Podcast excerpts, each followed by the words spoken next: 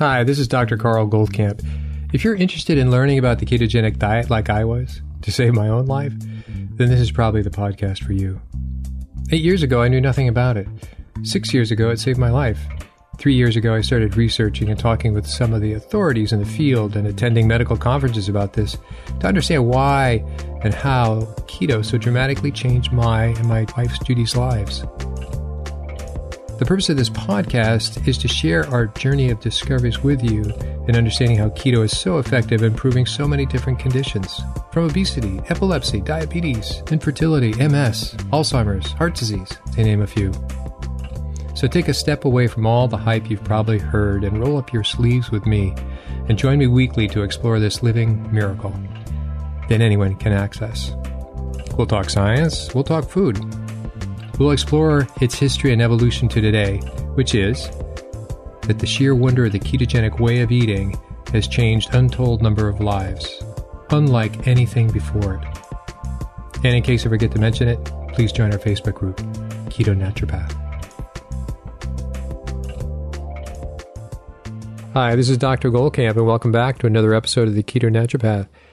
So, oh, by the way, the title of our, the, the brand we have, Keto Naturopath, will probably be changing to Keto Carnivore Naturopath. Not that I am moving away or we are moving away from the ketogenic diet per se, or that's any less desirable in our life than it ever has been. It's just that we focused, you know, our life has shifted to be very much protein oriented. And protein, I mean whole food. So without, every time I mention macros now, which I do think is a very partially useful way to refer to food, but obviously it's necessary if you're going to understand the key ingredients, the key components of the ketogenic diet. So you sort of have to be comfortable with this somewhat superficial way of referring to one's diet.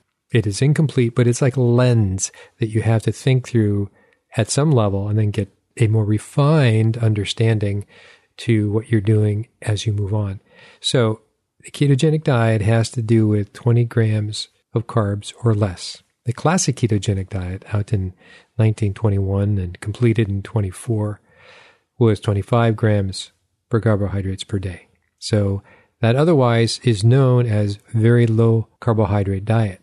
So that aside, when I say food, assume there is no processed foods inane things that has come by is the marketing has really destroyed the medical and health integrity of the ketogenic diet, in my view. Why do I say that? Because there's things that are said that are not true. There's a whole shelf. There's a whole part of a, a, grocery store now sort of devoted to quote unquote keto products, and they are very refined and often heavily impregnated with poor quality foods, industrial oils being one. What are industrial oils? Industrial oils are vegetable oils, they're soy oils, they're canola oil, they are uh, rapeseed oil, which is the same thing by a different name.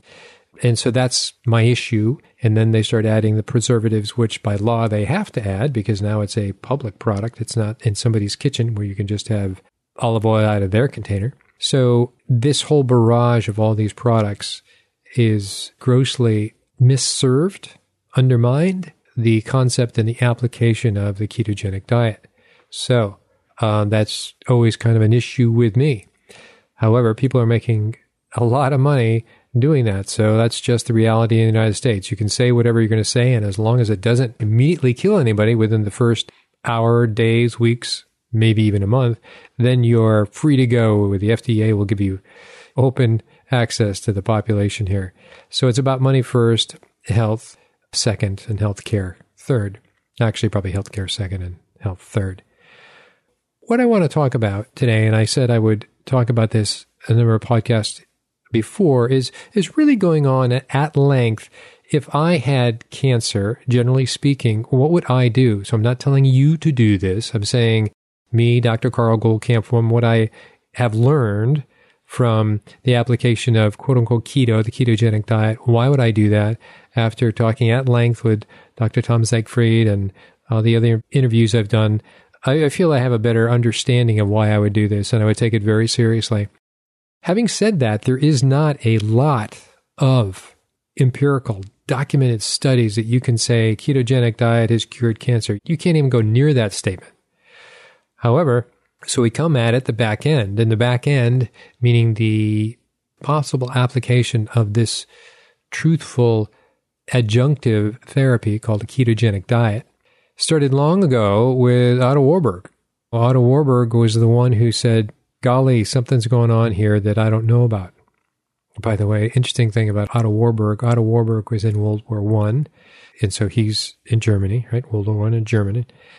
Um, William Wilder, who is the creator of the ketogenic diet, was in World War One, and so is his uh, mentor, which I can't think right now, is at the University of Chicago. So they're all in World War One. Warburg is in actually the German cavalry, and apparently he was quite great. He was very good in terms of equestrian ability with his horse and all. And he was from a pretty affluent family. That doesn't mean anything other than this that uh, in their how people used to entertain themselves before is people used to go over people's homes and then they would have uh, besides just sitting around coffee cheese or whatever to eat they would have people perform. They'd have people on the piano. And so at the warburg family who would they have? They would have einstein on the violin. Yeah albert einstein on the violin. He was also from a fairly affluent family. This is all pre World War II. This is pre World War One, and so Einstein came out with his his laws, and his his claim to fame was rising quickly in Germany. And Otto Warburg's mother sent a letter to Einstein and said, "Can you talk my son out of staying in the war? He somehow feels obligated he should be in the war. I think his fine scientific mind could be served in other aspects." And so Einstein with the encouragement of Otto Warburg's mother, wrote him a letter, who was, I think he was a lieutenant at that point in the German cavalry, and said, This is not for you. Uh, if you want to serve your country, there's other ways to do it. And what I know of you and your mind, and they knew of each other. They were good age difference, by the way. He said, I would really consider doing this. And I think the net would be that you would be serving Germany much better and certainly more suited to you personally to step away from the war and start your own lab. So he got a job at a lab and, and on and on it went. That later, many uh, generation or so later, became the same lab that uh, Hans Kreb, Krebs of the Krebs cycle took over. So interesting, just little there. So anyway, they're all in World War One, and they all have this. This is back in the day in which people felt they needed to serve their country in that way. Can you imagine if there was? I hate to say a war. There's always a war now, in which doctors and med students said, you know, I feel the need to serve, not so much if I serve now, I'll get part of my student loan taken care of. You know, no, they actually had that incumbent upon them to fight for the fatherland or to serve the mother nation of the United States or UK. That doesn't exist anymore. They, they want disqualification. They want to get out of that, even a possibility. So things have changed considerably so moving forward from there, they, these are thinkers of the same time. So post World War One is when they exploded in their ideas, and so Otto Warburg was one really started in marine biology or continued in marine biology, a special lab, and then he went into studying cancer, and he found that this is all in talking to Tom Seyfried and also Tom Seyfried's book, tome, I should say, called Cancer as a Metabolic Disease. It is basically saying that cancer has upregulated this ability to burn sugar phenomenally. It's an inefficient way to make energy, but they've upregulated it so it can do pretty well. And so it's a possible breakdown of the mitochondria, which takes in your ADP and goes through that. And it's a much more efficient way of making energy. But there's some sort of impairment in the system of the mitochondria, and who knows what that is. Warburg thought at the time that actually it was due to environmental toxins. He didn't come up with any particular toxin at the time, but that was his thought when people would say, well, what is the cause of cancer? As if there was one cause.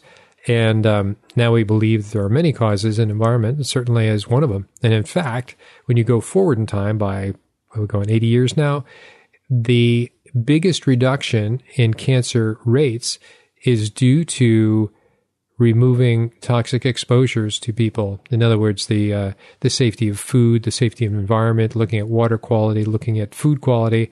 It actually it shows a drop, but that's been the only thing that hasn't been due to one particular therapy. So it wasn't like there was a cancer therapy that came through. It was very successful, and then the rates drop. No, there's been some therapies in certain cancers, and you can't have this global therapy for all cancers that have been effective to an extent. So, like chemotherapy seems to be pretty effective for testicular cancer, but it's not for others, and it's a particular kind. So, anyway, so Warburg is the one that's saying, you know, there's an upregulation that even in the inability for the mitochondria to work well, cancer cells have the ability to use glucose. I said sugar, blood sugar, same, same. And that was kind of a breakthrough. So this idea, and he came up with that, I believe it was in the early 20s. He did not get the Nobel Prize for that. He got the Nobel Prize for identifying a cytochrome uh, P450 pathway in the liver and other parts of the body.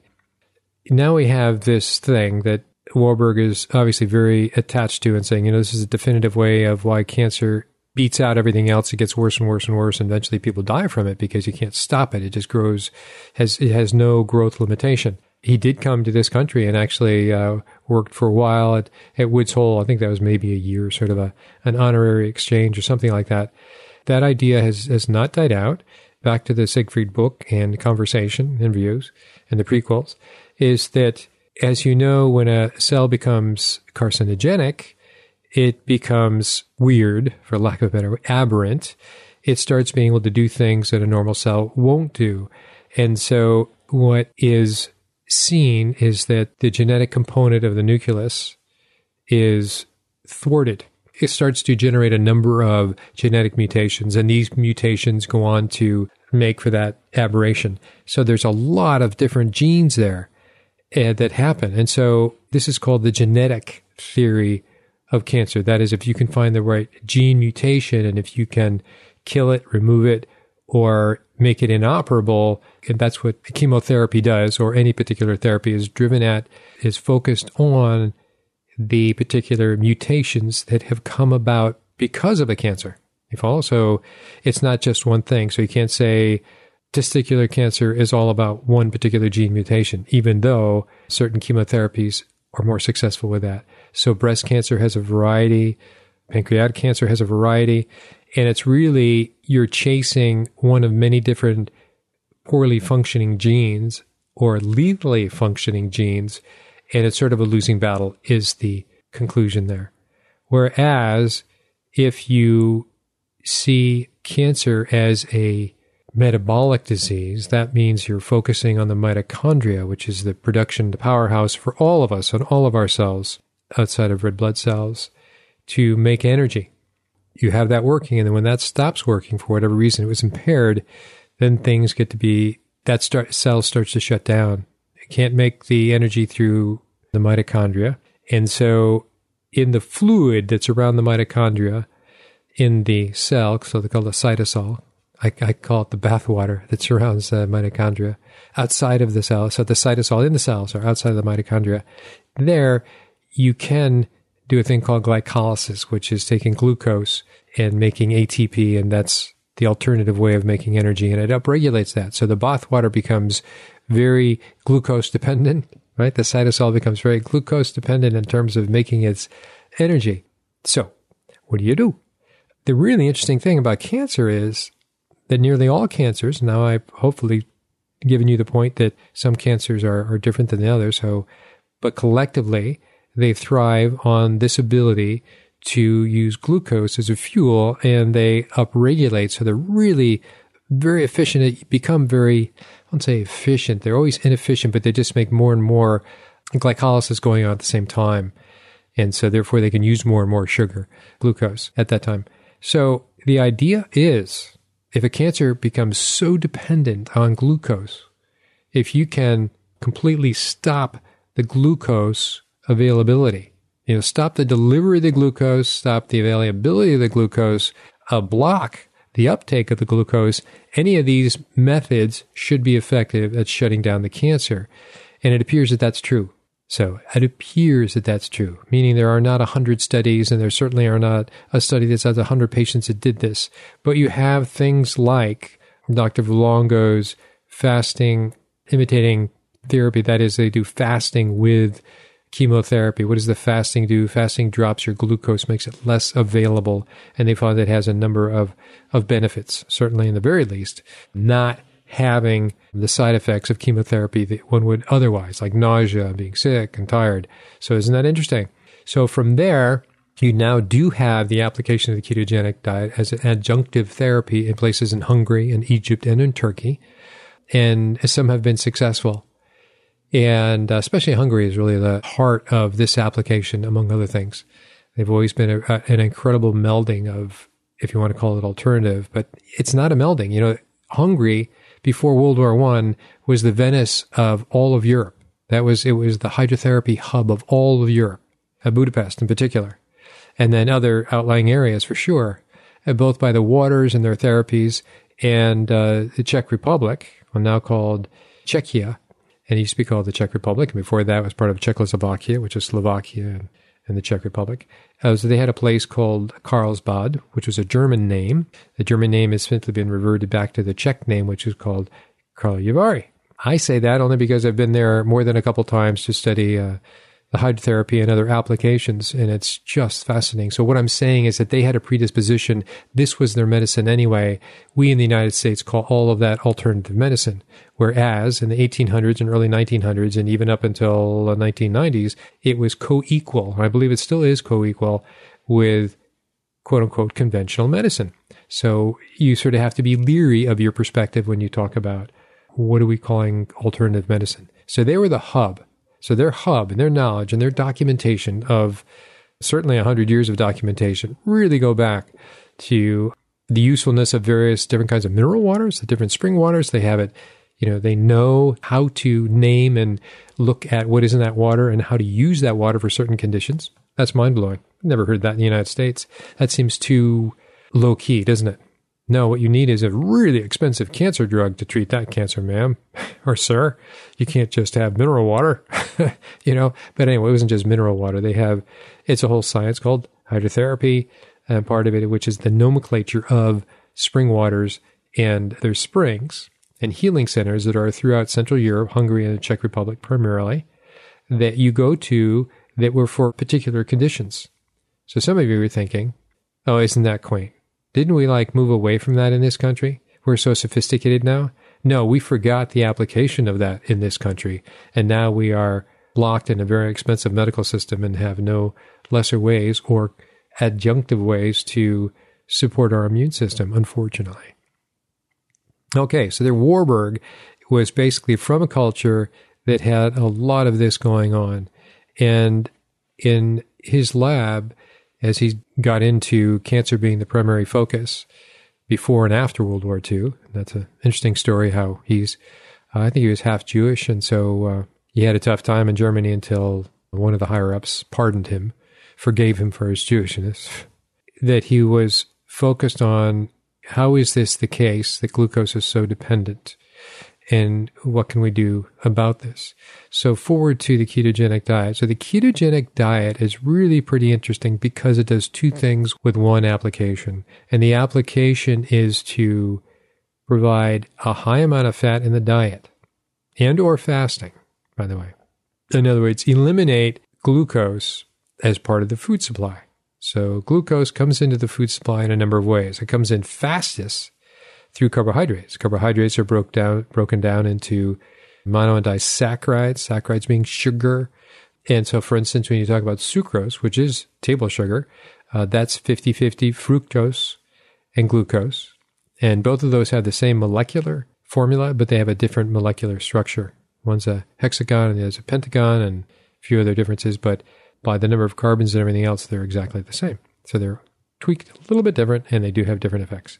Okay, so it's about glucose. So if we can shut off the glucose by supplying fat primarily and by having hypocaloric, meaning we're doing a kind of fasting. This isn't like sit back and just eat fat for your life and and that's going to be therapy. No, it is you are fasting. So full fast, just water fast is you're not eating anything. You're starving and you starve for a limited period of time. And then you go into a hypocaloric and that means fewer calories than your body actually needs on a per day basis. And of that, zero or nearly zero calories of carbs. Well, your body can make its own glucose, so glucose is never out of the question. It's just that immediacy and the ease of which you can extract glucose from what you eat is far faster and more efficient. And when you remove that possibility, it becomes more difficult for the cancer cells to have access to glucose. Okay, then. But your body still goes into gluconeogenesis by the by both the fat, the glycerol, the fat, and the individual amino proteins, amino acids from the proteins that you're eating. It's a much slower process, and you can't spike your blood sugar. You might get into the 90s and maybe even the low 100s. But whereas, as anybody knows who's been a diabetic or knows a diabetic, you know, they can have blood glucose numbers up into the hundreds. So no, that's that's well beyond anything gluconeogenesis can do. And gluconeogenesis is a process your body does. Your your is involved in assimilating all these different things. Is the way I look at it. It takes you know strips off the fat, the glycerol backbones of your triglycerides, throws it together with some proteins, and shazam, more or less shazam, that you have formulated a glucose molecule slowly. So, and part of your brain is required to run on glucose, but not much. So you can run probably, I think it's 90% on ketones, which is what happens when you just burn fat. So that's the objective of the ketogenic diet relative to cancer. So it, it starves the cancer from the its fuel that it absolutely needs, and then it gives via ketones a fuel that it cannot use. So you really are hoping for the net effect that you are smothering, you are removing the burnable fuel from the cancer and it starts to shrink. And sure enough, it does happen that way. Let me step away and give you a larger concept is that, you know, some people go, well, I don't want cancer, but I don't have cancer right now. Should I do a ketogenic diet? Well, that's, that's pretty hypothetical, right? Well, you want to be healthy because you don't want this outcome. I would say stop thinking about cancer, but the bigger point is, which is actually a pretty good idea, is to do things such as a fast every so often, going through whether you want to be in the ketogenic diet or not, to go through periods of fasting. And I would say, and it's arguable, the whole history of fasting, the research on fasting is really interesting. Get to that in a second as well. But if you can go with periods of time, and these are, it's kind of like training for a long run. If you think three day fasting is easy, you're wrong until you've done it a couple times and you realize what it feels like and how your body fights you a little bit and then drops into, oh, we're fasting now. We can do this. So there's this little hump you get over. And when you get over that hump of you stopped eating and your body's going, so we're going to eat again lunchtime? No, not lunch. Uh, dinner time? No, not dinner. Breakfast time? No, not breakfast. Lunch? No. Dinner? No. Breakfast? No.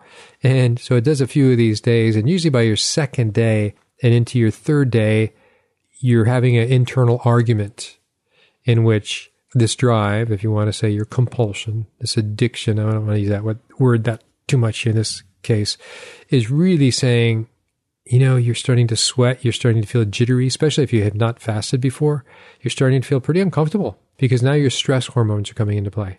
Your stress hormones are saying, please go eat something. We need sugar. So your cortisol is rising and your cortisol is actually starting to slam your liver saying make glucose, make gluconeogenesis, make glucose.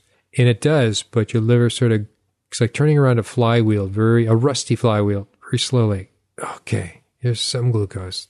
Ugh. Yeah, a little better, a little better, a little better. And eventually by day three, for most of us, you're feeling pretty good. You learn to make your own glucose. The stress hormones go down. Um, usually, for me, always, by the way, the first and second night are nearly sleepless. So as much as I might not be in that sweaty phase anymore, that it's no fun. I don't look for the two nights of not having good sleep. But then by the third night, goosh, you're back to sleeping well. And you pretty much can sleep well. The longest I fasted is uh, eight days. Maybe I've done nine. Eight days. I don't feel I need to go any longer than that. I really don't think anybody needs to go much longer than three days. But try your hand at it and then putting it back into the concept of context of a adjunctive cancer therapy, learning to do that when you're not sick is a great way to be able to do that when you are sick, meaning cancer. You'll find that, uh, generally speaking, that animals, when they are sick, they stop eating. Have you wondered why they stop eating? And well, from the outside, we go, oh, they're sick. They're too tired to eat. Well, maybe it's not that they're too tired. Maybe it's they inherently, their metabolism inherently knows let's not eat because it's going to help our immune system fight whatever it is we're fighting. So you've all heard of feed a cold, starve a fever. And this goes along with that sense. But that's in part of your appetite drops. You don't have any appetite. It's shifting into a ketosis. So you might go a couple days without eating. There's a woman who I knew who had um, reports that she had uh, pretty advanced uh, ovarian cancer to the point that it looked like she had a small pregnancy and was feeling uh, lousy. And she fasted for 11 days and it really shrunk her, her tumor and put it in remission. So uh, that's anecdotal, by the way. It's not scientific, but there's plenty of those. And you're, you know, where are you going to get this compilation of, of women who have ovarian cancer and they all fasted for 11 days and what their outcome? You're never going to see that. So it's always going to be anecdotal source of information on these kind of reports. And hopefully it will get better. I don't know. I, I, I don't think conventional medicine is interested in, in, in any degree of effectiveness that fasting has. And as you know, there's fasting institutes still in Eastern Europe, i.e., Russia and you know, the Czech Republic and such. So at least up until 10 years ago, they took it all quite seriously, and these institutes, for the most part, still there, still exist. So one of my big concern is that when people are, let's say you have early diagnosis of some sort of benign cancer and you want to start taking care of yourself and you heard all about keto, I would say I would think about practicing for a three day fast. If you can make it to seven days, go, but don't starve yourself. The problem about recommending fasting is that it really plays people that have eating disorders. In other words, they may be able to fast, but they come back and they're going to eat all their calories back and, and actually accelerate whatever condition they had to a worse extent, exacerbate that condition. So take baby steps. Fast a day, fast two days, fast then three days. So the history on fasting is pretty interesting. So George Cahill, he's a physician in the United States, works for the Joslin Institute, primarily in Boston. Then he retired and he uh, moved to Peterborough, uh, New Hampshire. And so why do I know any of this? Well, he ended up lecturing at Dartmouth. I, my high school years were in Hanover, and my dad was a doc at the Dartmouth Hospital, which is called uh, Mary Hitchcock Clinic. Then it was called the Clinic. Now it's all over the place, primarily all over New Hampshire and, and uh, Vermont as an expanded hospital. But so he, in his retirement, would lecture at Dartmouth and he would give these sort of post grad lectures to non science students. And he got so many people really interested in the workings of the human body and so on and so forth that he's just doing his free lectures in retirement because this is what he does and like to talk about and so on, that they would have to move his talks to a progressively bigger and bigger and bigger auditorium. You know, first it was like a small classroom. Some people showed up and these are people from town that are coming and post grad students. And yeah, I got to hear this guy talk. And so you're getting more and more people to the point that the big graduation hall I forgot what that's called, but um, that's where we had our high school practice ceremonies for graduation. That he was filling up complete auditoriums with his lectures. But what he did uh, back in the 60s, and uh, as you heard me reference before, in the 60s, it was such a time of rather liberal thinking for physicians and, and bravely naive, not dangerously naive, but bravely naive great thinkers, curious thinkers would set up questions that they would then work to answer towards. So, for instance, you had Dr. Kraft who was wondering, gosh, I wonder what people's insulin levels are with their fasting glucose. So he would do this glucose tolerance test, which is you take 75 grams of glucose and you would then measure glucose levels 30 minutes later, an hour later, two hours later, three hours later, and even up to four hours later. He said, why don't I take the fasting insulin with that initially you know, the 30 minutes, the hour, the two hours, and go on and start graphing that. So it was just his hunch. That's the one test he did. He just added one test and he did it for over 14,000 times, over 14,000 people. So this obviously took a couple decades to do and he amassed a lot of data. But guess what? He's the guy. He is the guy who answered that one question that he thought of. You know, it's simple enough. He changed all of diabetes.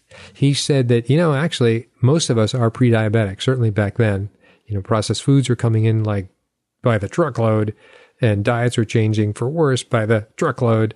He was realizing that that what he expected that, you know, you're going to be diabetic or not diabetic, it's like a switch. He goes, no, you're almost diabetic. You're pre-diabetic. And he would measure the height of the insulin level, how high the insulin was and how long it stayed up and how long it took for your glucose levels to come down to normal. And so that's brilliant. And that was one test. He simply took one test. He had a hunch and he, he simply included, I don't know if he paid out of his own pocket, but insulin's a pretty cheap test. And he had everybody do, he take the glucose and insulin at the fasting in 30 minutes, hour, two hours, three hours, four hours. And then he had this graph and this chart, and now he's famous. And he, died, uh, I think, within five years. That's amazing. So he's a guy who answered his own question and changed the world, in my view. There's another guy, Dr. Roger Unger, who is a physician in uh, Dallas, Fort Worth area of Texas. And his whole focus was on, hmm, I think glucagon is actually the more important hormone in diabetes than is insulin. So he started doing his research around that, and that's almost gotten to be forgotten, and now it's coming back into vogue. So it was he died a while back, and but his his work started in the '60s, and uh, that was his question. He's going to start. He was out measuring people's glucagons. You probably haven't even heard that. Nobody measures glucagon. Nobody measures insulin for the most part, except for a few docs. Now you can say, well, functional medicine docs should. I don't know if they do. They should. Now he is like he has a lot of really interesting information about glucagon and and so on. So that came out of the 60s. So why do I mention that relative to Dr. George Cahill? Well, Dr. George Cahill uh, went over the top in terms of, and you might say the 60s were not long after World War II. It's 15 years later, 15 to 20 years later, and we now know the stories of all the concentration camps and those who starved and and those who died immediately upon release that ate themselves to death. You know, they had been fasting, starving for months. And suddenly, when the Allied forces came in and put all this food out there for them, they started, it was, it was too much food. And you can't just, there's ways to come out of a fast. And nobody knew about that. That was totally unknown. Nobody said, you know, let's, why don't we start off with some water first and then some juices and so on, which is what they do at the fasting clinic from Eastern Europe. And what, and there was plenty of fasting clinics, by the way, in the late 1800s in this country and in early 1900s, up until the time the ketogenic diet was formulated. And the ketogenic diet was formulated because of fasting was so in vogue, and some people fasted too long and killed themselves, or had their patients fast too long and killed them. And there were doctors that were brought up on murder charges because of, oh, I wouldn't say overprescribing. How about undervigilant? They should have watched their patients more. So that's where the ketogenic diet came from because it was successful for epilepsy and it was successful for diabetes to a point. Interesting background, eh? Okay, so George Cahill, still not telling you the part of George Cahill's work, Dr. Cahill's work, is that he would get to medically observe in the hospital people fast. And they fasted up to a couple months. So they were fasting as well as I'd have to go check their references of the papers I have and what he's done, that they fasted and were given, you know, this is in the era of some supplementation. So they were given some supplementation. So they were pretty safe for a while. It wasn't just coffee. And they were watched, they were monitored. And if there was anything wrong, there was, there was care there to help them. So here you have these patients who were entering into the program that fasted only a month. Can you imagine saying, I fasted only a month? Oh, a month. Think of that. 30 days of not eating, two months, 60 days of not eating. Well, anyway, he took it upon himself saying, gee, I wonder what it would be like if I gave a group of these people that had fasted for a month, not all of them, just some of them, insulin. So what does insulin do? Insulin, there is a re- insulin receptor to every cell, type of cell in your body outside of red blood cells, I think it is. So every cell in your body outside of so brain cells, nerve cells, fat cells, of course, muscle cells, vascular tissue cells. And so he would give them insulin. So you go, wait a minute. Now you know this person, these people have fasted and they would track down their blood sugars. Their blood sugars are down to about 25. So what does that mean? Well, a healthy normal blood sugar is between 75 and 85 for the American population in general, it's really right around 100, high 90s, 100. And that's getting only because we've accepted the whole obesity and, you know, we're all partially sick. And so we're down to 25, which is far below a healthy level. And they've, we're doing just fine. You know, their bodies were doing just fine and their blood pressure was fine, their heartbeat was fine, their sleep was fine. And so there was no need to intervene. So I thought, well, he thought, oh, why don't I give them some insulin? So insulin is about lowering your blood sugar and what does other things. So can you imagine that? You could not get this approved today. There's no IRB, it's the bureau that approves these things. No IRB board that's going to say, huh, give insulin to starving people who have already fasted for a month. Hey, that's an idea. And, and what's the point? And to say the point is, I'm just curious. I want to see what would happen.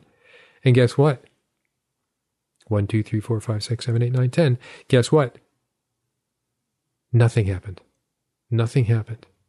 He gave insulin to fasting people and nothing happened. Their blood sugar did not go down lower. So, not quite sure what to do with that particular information, but it just shows that this kind of creative time, you actually were inspired. That's where MCT oils got discovered and used for making ketones to make the ketogenic diet uh, a little easier to do. So you didn't have to, especially for pediatrics. So that was an era unto themselves. And so in that era, Otto Warburg is now an older man and he's still working away. And that was for a while thinking about, hey, the they now call it the Warburg effect. When you when a cancer is, you can see that it's now using glucose passionately, and and its mitochondrial are, is starting to shut down. It's less effective. Let me summarize. The idea was that for cancer, if you could smother the cancer cells from glucose and simply offer ketones. And you would do that via having a high fat diet, low or no carbohydrate, and moderate protein. Moderate protein would be about a gram and a half of protein per kilogram, per kilo, kilogram of body weight. That's how they would measure it. So uh, I think you could probably go a lot higher, but the reason they don't go higher is, is because the protein and some of the fat can be used to make glucose. So they try to keep it minimal. So the person's not going to die, but it's enough to keep its hit that person's protein, i.e., muscle mass, from getting smaller. So just enough to keep it going. So if you can smother cancer cells from glucose, maybe they will become smaller. Maybe they'll be reduced in size. Maybe they'll die. It's still a question mark, but there has been some successful anecdotal stories in this country, certainly, but some successful cases outside of this country. So it's still being worked on. The other aspect of this, uh, which I'll get into the next podcast, it's really about glutamine. So glutamine, once a cancer cell is sensing, maybe concurrent, is like, what do you mean I'm not getting enough glucose? What do you mean my glucose sources are drying up or being smothered? given the wording I was using a little while ago, it then tends to start sucking off glutamine. Glutamine is an amino acid. It's a conditionally essential amino acid, meaning it's it's always in your body. I say conditionally essential. Well, they find that, like in long distance runners and so on, that they will actually drive themselves into glutamine deficiency. So in that case, they'd have to have glutamine. Ordinarily, it's not considered an essential amino acid. It's kind of the ninth essential amino acid because it's conditionally essential. And if people have burns, uh, high burns, skin burns, that their glutamine is used for skin reparation. So their glutamine levels drop down to they have to be supported with glutamine. So there's that. Okay, until next time, I hope you got a good solid point about this application of why it would even be interesting to consider a ketogenic diet. Hi, this is Dr. Goldkamp. I just wanted to encourage you to send in your questions to drgoldkamp at ketonaturopath.com. Many of you have, and so what I've done with these questions that I've gotten back to most of the people I email, but some of the questions that were so good, and if they were overlapping to other questions, I would combine them and try to put that into the topic of a podcast, either via one of the micro topics that are covered in an interview. As you know, we cover a lot of topics in a given interview or some of my own sort of reporting, if you will, on some of these issues. So please keep the questions coming. Feel free to send in an email and uh, I will get back to you. Stay listening, send in your questions, and I will definitely get back to you.